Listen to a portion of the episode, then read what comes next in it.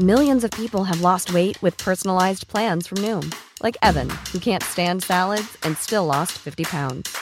Salads, generally, for most people, are the easy button, right? For me, that wasn't an option. I never really was a salad guy. That's just not who I am. But Noom worked for me. Get your personalized plan today at Noom.com. Real Noom user compensated to provide their story. In four weeks, the typical Noom user can expect to lose one to two pounds per week. Individual results may vary. Välkomna till min filosofiska salong och idag har jag bjudit in Kent Visti, präst och satirtecknare. Välkommen, som har varit här tidigare. Och eh, Navid Modiri och inget annat. Mm. Samtalsaktivist kallar du dig och föreläsare. Mm. Och vi har ju pratat hela veckan om eh, temat Stig Larsson. Mm. Vem var han? Och eh, vad tänkte han och vad hade han tänkt om idag och så vidare. Väldigt många olika föreställningar och frågor har vi talat om. Och då har vi också tagit eh, Lisbeth Salander som ju blev en eh, väldigt uppmärksammad figur, romanfigur. Hon hämnas ju mm. sin förövare och den där hämndakten har ju också både provocerat och inspirerat, i alla fall fantasimässigt, många. Och jag tänkte fråga er, det finns ju ett uttryck som ni får filosofera fritt kring. Hämnden är ljuv. Vad tänker ni då?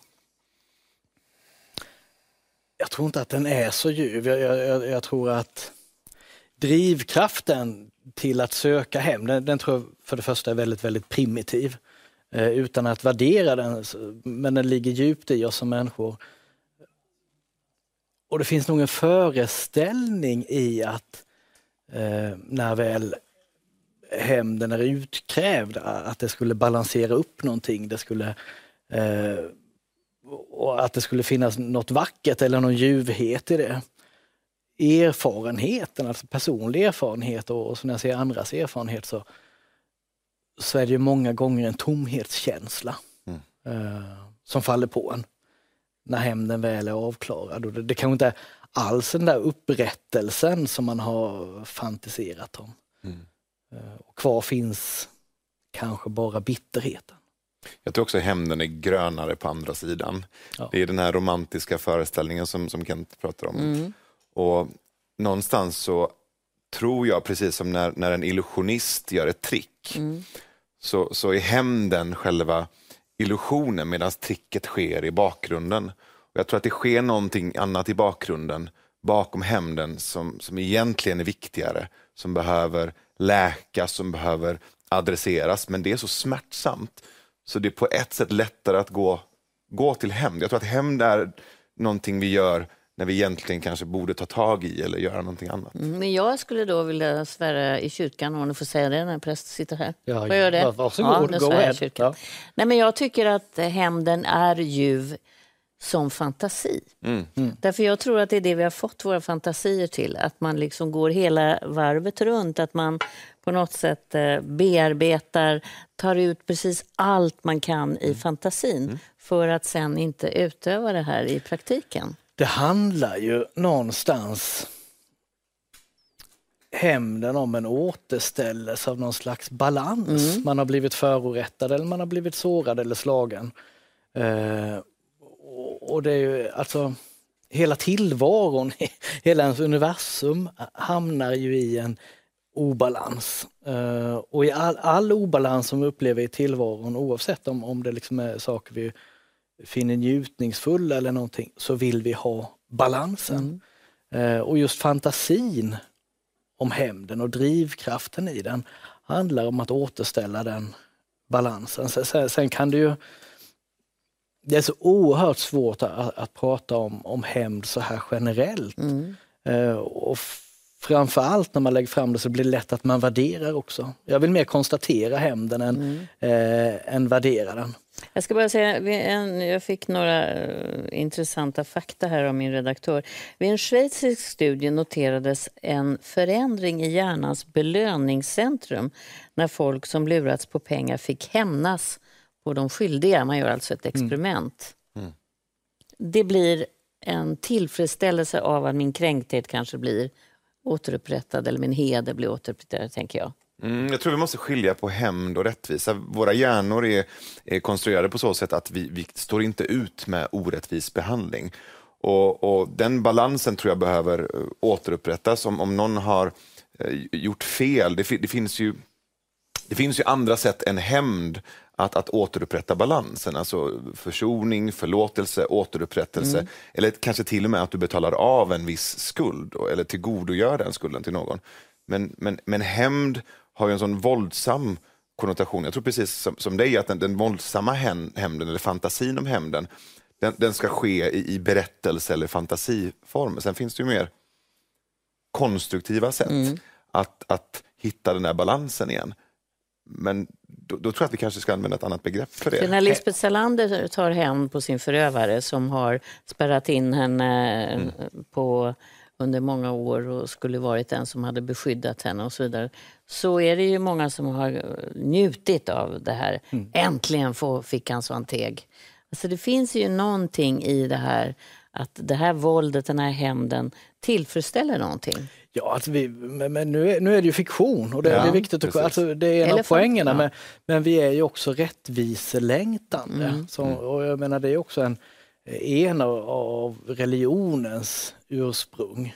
Att vi någonstans tror på en, eh, någonting som kan balansera upp tillvaron, någon slags yttersta rättvisa. eller ja, paradiset. Precis, och det är mm. också primitiva tankar mm. någonstans i hemtänkandet. Eh, men just det här med att man, ser förändringar i hjärnans belöningssystem och så. Eh, och, och, och, frågan är hur beständigt det är. Jag, jag mm. menar man får ju mättnadskänslor av McDonalds snabbmat också. Och nu ska vi väl säga att det finns många hamburgerrestauranger. Mm.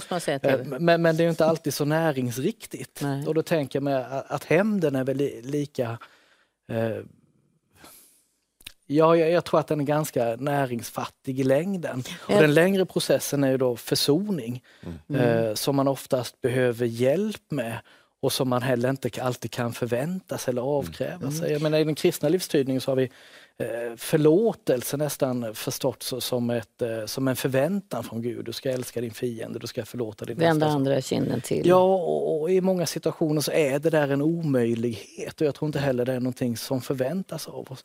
Försoningen handlar ju mycket om hur jag själv relaterar till, eh, till när jag själv blir, blir kränkt eller slagen. Eh, hur jag närmar mig det och försonas med det har inte så mycket med förövaren att göra ytterst. Mm. Mm. Vad tänker du? För, att jag, för jag, tycker, jag vill återkomma till min fantasi, för jag tänker att det är ett verktyg vi har fått mm. för att bearbeta och gå hela varvet runt där man kanske kommer fram till någon slags försoning. Mm. Men man måste få känna, känna på de här känslorna tror jag, för Anna, man kan inte bara stoppa undan det om man ja, har blivit men jag tror, att, jag tror att det är jätteviktigt. Ta en, ta en regissör som Quentin Tarantino som genom nästan alla sina filmer undersöker just temat hämnd. Mm. Ehm, du, har, du har Pulp Fiction där det finns flera berättelser som handlar om hämnd. Du har Inglourious Bastard som handlar om hämnd. Du har Django som handlar om hämnd. Och så har du Kill Bill sviten eller mm. trilogin mm. som mm. nästan bara handlar om hämnd. Mm. Och när Kill Bill släpptes så blev eh, Tarantino konfronterad av ett par amerikanska journalister som tyckte att han glorifierade hämnd och våld. Och han var väldigt tydlig med att det här handlar inte om att jag önskar att människor ska gå ut och utkräva blodshämnd. Eh, jag vill att de ska gå titta på den här filmen och känna en release och kunna skratta åt det här, för det här, är, det här är fantasi. Och jag tror att människor kan skilja på fantasi och verklighet, även om de här tre journalisterna uppenbarligen inte kunde göra det. Kan, tror du att man kan det? Absolut. Mm. Det tror jag definitivt att du kan göra. Mm.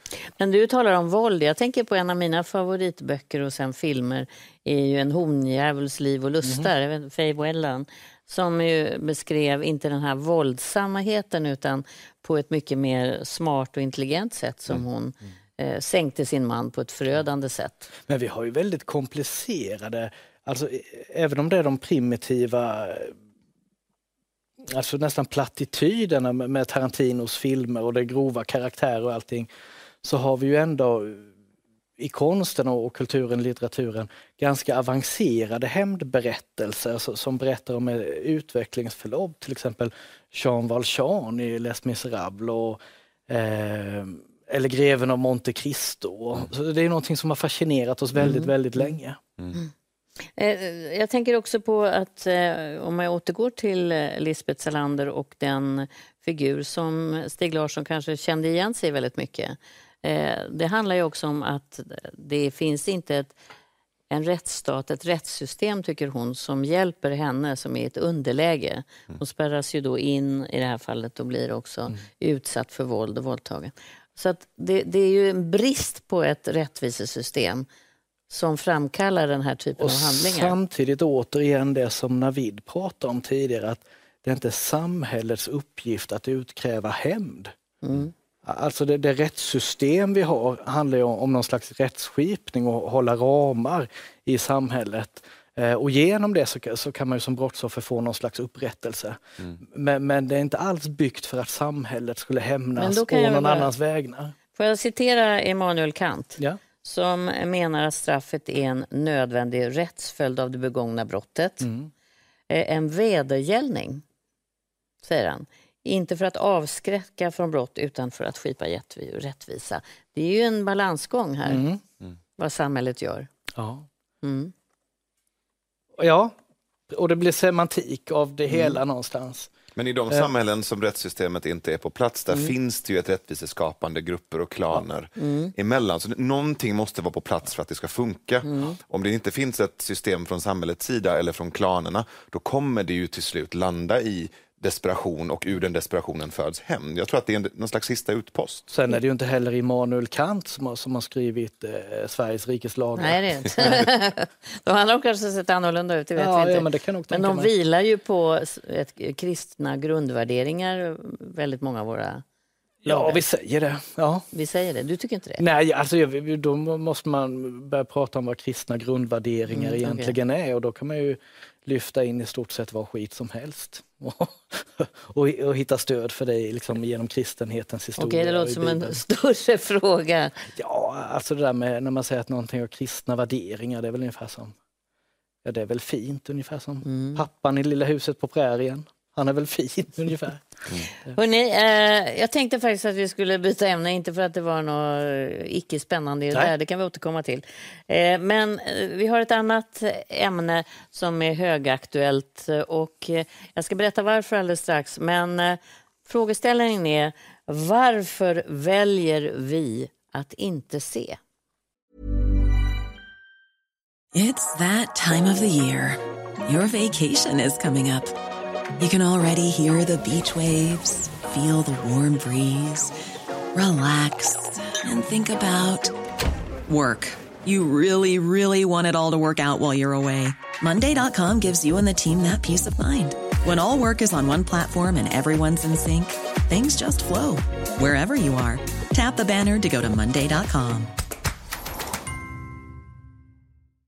Hey, Dave. Yeah, Randy. Since we founded Bombus, we've always said our socks, underwear, and t shirts are super soft. Any new ideas? Maybe sublimely soft. Or disgustingly cozy. Wait, what? I got it. Bombus. Absurdly comfortable essentials for yourself and for those facing homelessness. Because one purchased equals one donated. Wow, did we just write an ad? Yes. Bombas. Big comfort for everyone. Go to bombas.com slash ACAST and use code ACAST for 20% off your first purchase.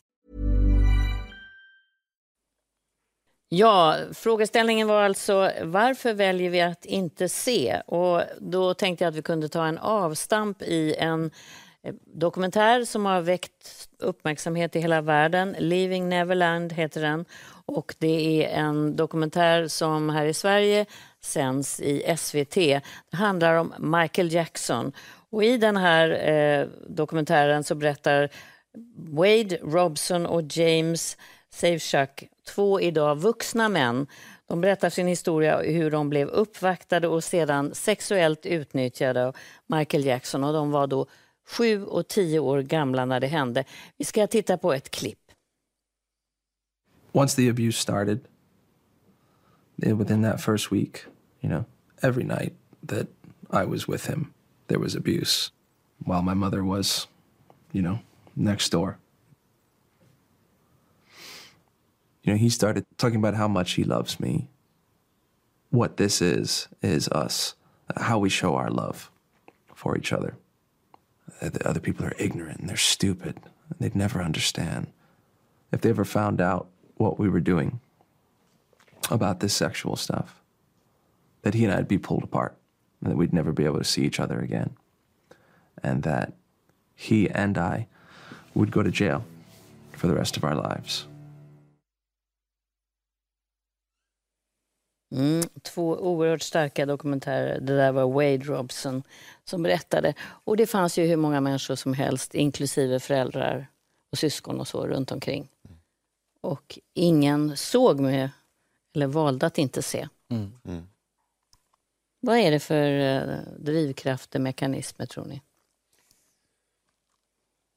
Jag tror att dels är förnekelsen en väldigt stark psykologisk mekanism hos oss alla. Men att undvika smärtan, jag menar det att hans mamma skulle erkänna att hon har förbisett eller bidragit till det här är otroligt smärtsamt. Att hon har uppmuntrat honom till att, till att träffa Michael Jackson. Och om hon på något sätt har orsakat det här, det är en enorm egen smärta att hon har utsatt sin egen son för mm. indirekt för, för övergrepp.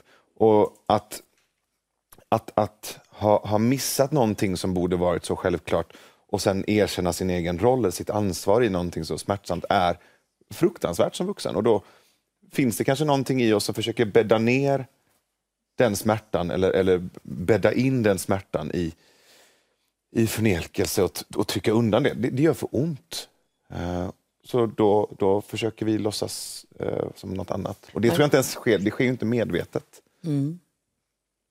Ja, nej men det är oerhört komplexa psykologiska mekanismer. Jag, tror att just den här ehm, spänningsfältet som Navid pratar om också med, med, med den egna skulden och, och, det blir inte lättare av att just underlåtelseskuld eller underlåtelsesynd, alltså att man låter bli att göra någonting, eh, i sig är ju komplicerat. Eh, sen finns det givetvis massa parametrar i detta, i, i vilka föreställningar som finns kring, fanns kring just Michael Jackson då, den uppburenheten där. Men det här ser vi ju hända i många familjer och, och liksom i många sammanhang som inte bara handlar om, om sexuella övergrepp men, men om fysisk misshandel eller missbruk eller vad som helst. Mm. Och vi kan se det i judeförföljelsen under andra världskriget där det är så många som valde att inte se där heller. Så det är, det är klart att det här finns. Mm. Eh, det är väl snarare så att, man, att det är modet som man uppmärksammar, för det är inte lika många mm. som ja. vågar kliva fram och göra sig väldigt obekväma med risk för att man själv råkar illa ut. Jo, men också, jag tror att det finns en aspekt av att vägen till förlåtelse eh, inte är så tydlig. Vi pratade mm. lite om mm. det innan, innan, vi kom in här, jag och Kent, att om du tittar på en, en mycket mildare version av det här när, när människor säger fel eller gör fel och blir uthängda i sociala medier mm. idag. Så oavsett vad de har gjort så kan det vara att du under en vecka eller flera veckor ser en person som har begått en, en, en felaktig handling och sen blir, blir kritiserad eller till och med drevad emot. Och sen så kan ju den personens liv vara förstört, det kan vara kört och sen så går det vidare till, till, till nästa person. Men vad händer sen? Mm. Hur kommer den personen tillbaka in i ljuset? Eller hur, hur, hur ser vägen till försoning eller till, till förlåtelse ut? Uh, tar vi som, som kollektiv ansvar för att, för att hjälpa människor att, att, att betala tillbaka skuld eller att göra rätt för sig och kunna bli förlåtna? Eller för du menar att det hänger ihop då? Då skulle det vara lättare att ingripa om man visste att det fanns en förlåtelse?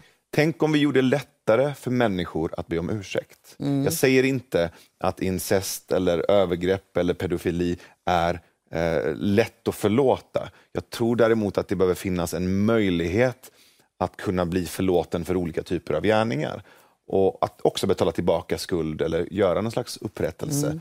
Mm. Eh, men jag tror att känslan av fördömande är så otroligt stor idag och den blir också kraftfull ännu kraftfullare nu när, när, när internet gör att vi är sammankopplade. Det blir liksom en enorm kraft av fördömande. Det är, inte, det är inte en liten by som fördömer dig. Det är en enorm värld med, med miljarder människor som har möjlighet att fördöma dig för en handling. Jag tänker mig också att spänningsfältet här handlar om spänningsfältet mellan individ och kollektiv också. Alltså du kan ju se en sak. Eh, Men, men du vet att det, det, är inte den sanningen som alla andra är överens om. Eh, och då är vi konstituerade så som människor, det har man ju sett i psykologiska experiment med, med, med skolbarn och så där att oavsett om man vet om man har rätt eller fel så, så ändrar man sig efter kollektivets konsensusbeslut någonstans och börjar förebrå sig själv att jag har nog upplevt det fel eller jag har missförstått eller någonting. Av rädsla för att bli utesluten ur flocken eller vad beror det på? Ja, det är därför att du tänker att alla andra har en helt annan bild mm. än vad jag har. Eh, och, och, så börjar du bygga om din egen verklighetsuppfattning någonstans, börja tvivla på ditt eget eh, förstånd. Eh, och jag, jag, jag, jag, kan tänka mig att det är det, nu sitter jag bara och fantiserar om de här pojkarnas föräldrar då, för det har jag inte den blekaste aning om. Men när de misstänker saker så kommer den här tanken med, men det är nog bara min, min egen oro, mina egna fantasier. Alla andra tycker att det här är så fantastiskt och alla mm. andra är ju mm. så fascinerade av honom. Så det är nog bara mina egna hjärnspöken. Mm. Men jag tycker också att man måste säga, jag försöker se framför mig hur många människor som fanns mm. runt omkring. Mm. Det kan man ju bara försöka föreställa sig, många mm. måste det ha varit. Och då tänker jag också att det är, en, det är väldigt bekvämt att inte se. Mm. Du utsätter dig ju inte för någon, o, någonting som är obekvämt. Om vi nu inte går så nära som föräldrarna så finns det ju massa andra människor där som också väljer uppenbarligen att titta bort. Och Paulus säger att roten till allt ont är människans begär efter pengar. Och just när vi pratar om Michael Jackson så tror jag att det är det det handlar om. Det var en sån miljardindustri mm. som totalt skulle havereras eh, om man tog det här på, på fullt allvar och agerade vuxet i frågan. Mm. Eh, och det ser vi runt så många andra stjärnor där, mm. där folk som är i den närmsta kretsen ser att det håller på att gå käpprätt åt ja. helvete med destruktivt leven, allting. Amy Winehouse, Avicii, ja, vi, vi, vi, vi, kan, vi, mm. ja. Men man vet att går vi in och bryter det här mm. så slutar pengarna rulla in och det är sådana enorma summor, alltså det är hela industrier. Mm. Vad är det som får människor då att se och att våga agera? Det, det är väl snarare det som är spännande att studera. Jag vet att det finns en hel del forskning och studier på civilkurage. Och, och man ser det att, jag kommer inte ihåg vad själva effekten heter, men ju fler människor det är, desto mindre chans att någon kommer ingripa. Så att det finns någon slags effekt som gör att om vi är många i ett rum och någonting händer så är det mindre chans att någon kommer ingripa för alla andra tänker att alla andra kommer göra någonting. Mm. Så ju färre människor i ett rum desto större chans att någon kommer agera. Och det har man ju också sett i tunnelbanevagnar till exempel mm. där någon eh, övergrepp, misshandel, våld, vad som helst. Att det kan ju vara tyst och folk kan titta ut genom fönstret väldigt, väldigt länge. Men så fort en reser sig upp mm. så är det alltid två, tre, fyra till mm. som hänger på det. Men det är den där första, det är det modet. Och det, det, det, är ovanligt. Jag tror att vi också eh, på något sätt gjorda för att följa flocken. Det har varit en överlevnadsmekanism för oss i hundratusentals år att göra det som är rätt för flocken. Så jag skulle säga att de som avviker från flocken är modiga, men det är också någonting lite fel på dem. för att, mm. för att det, det vanliga, det, det, normala är att vara bekväm. Det normala är att vara och göra det som flocken gör. Mm. De som sticker ut, de här Raoul Wallenberg-karaktärerna, de är ju unika, de är ju ovanliga. Mm. Och jag har också pratat mycket om frågor om civilkurage i mitt arbete med, med samtalet. Och då, då kommer det tillbaka, kan vi, kan, vi öva upp, kan vi öva upp människor i det här? Kan vi mm. Kan vi få fler som blir modiga och vågar, vågar agera? Men sen kan man ju se visselblåsare till exempel. De mm. får ju väldigt hårda straff ja. på olika sätt. Det har man Precis. ju kunnat se. Och mm. sen finns det ju människor som har ett sånt starkt rättspatos. På något sätt verkar det nästan inbyggt mm. i dem att de inte står ut. Det finns ingen, inget val riktigt känner, utifrån mm. deras Men rent socialt så är de ju också lite självdestruktiva. Mm. Absolut. Och, där, ja. och vi är ju olika konstituerade som människor och byggda i våra personligheter. Mm. Uh, en del flyter gärna med kollektivet och köper de sanningarna och tror på dem. Mm. Så. Uh, Medan andra har en verklighetsuppfattning så, så, som kan vara rigid och, och fyrkantig och, och, som inte är flexibel i minsta lilla, som i vissa situationer kan, kan vara ett stort handikapp för den människan.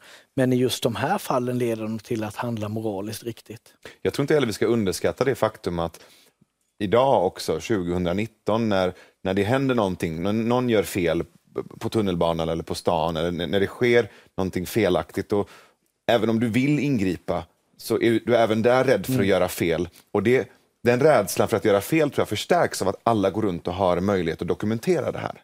Mm. Tänk om det inte är fel, tänk om du är den som, som misstar dig. Då kommer det kunna fångas på film eller någon kommer kunna twittra ut det. Så Jag tror att det här att vi hela tiden är, det finns en risk för att bli dokumenterad och dömd i så många olika plattformar tror jag gör att vi inte vågar agera.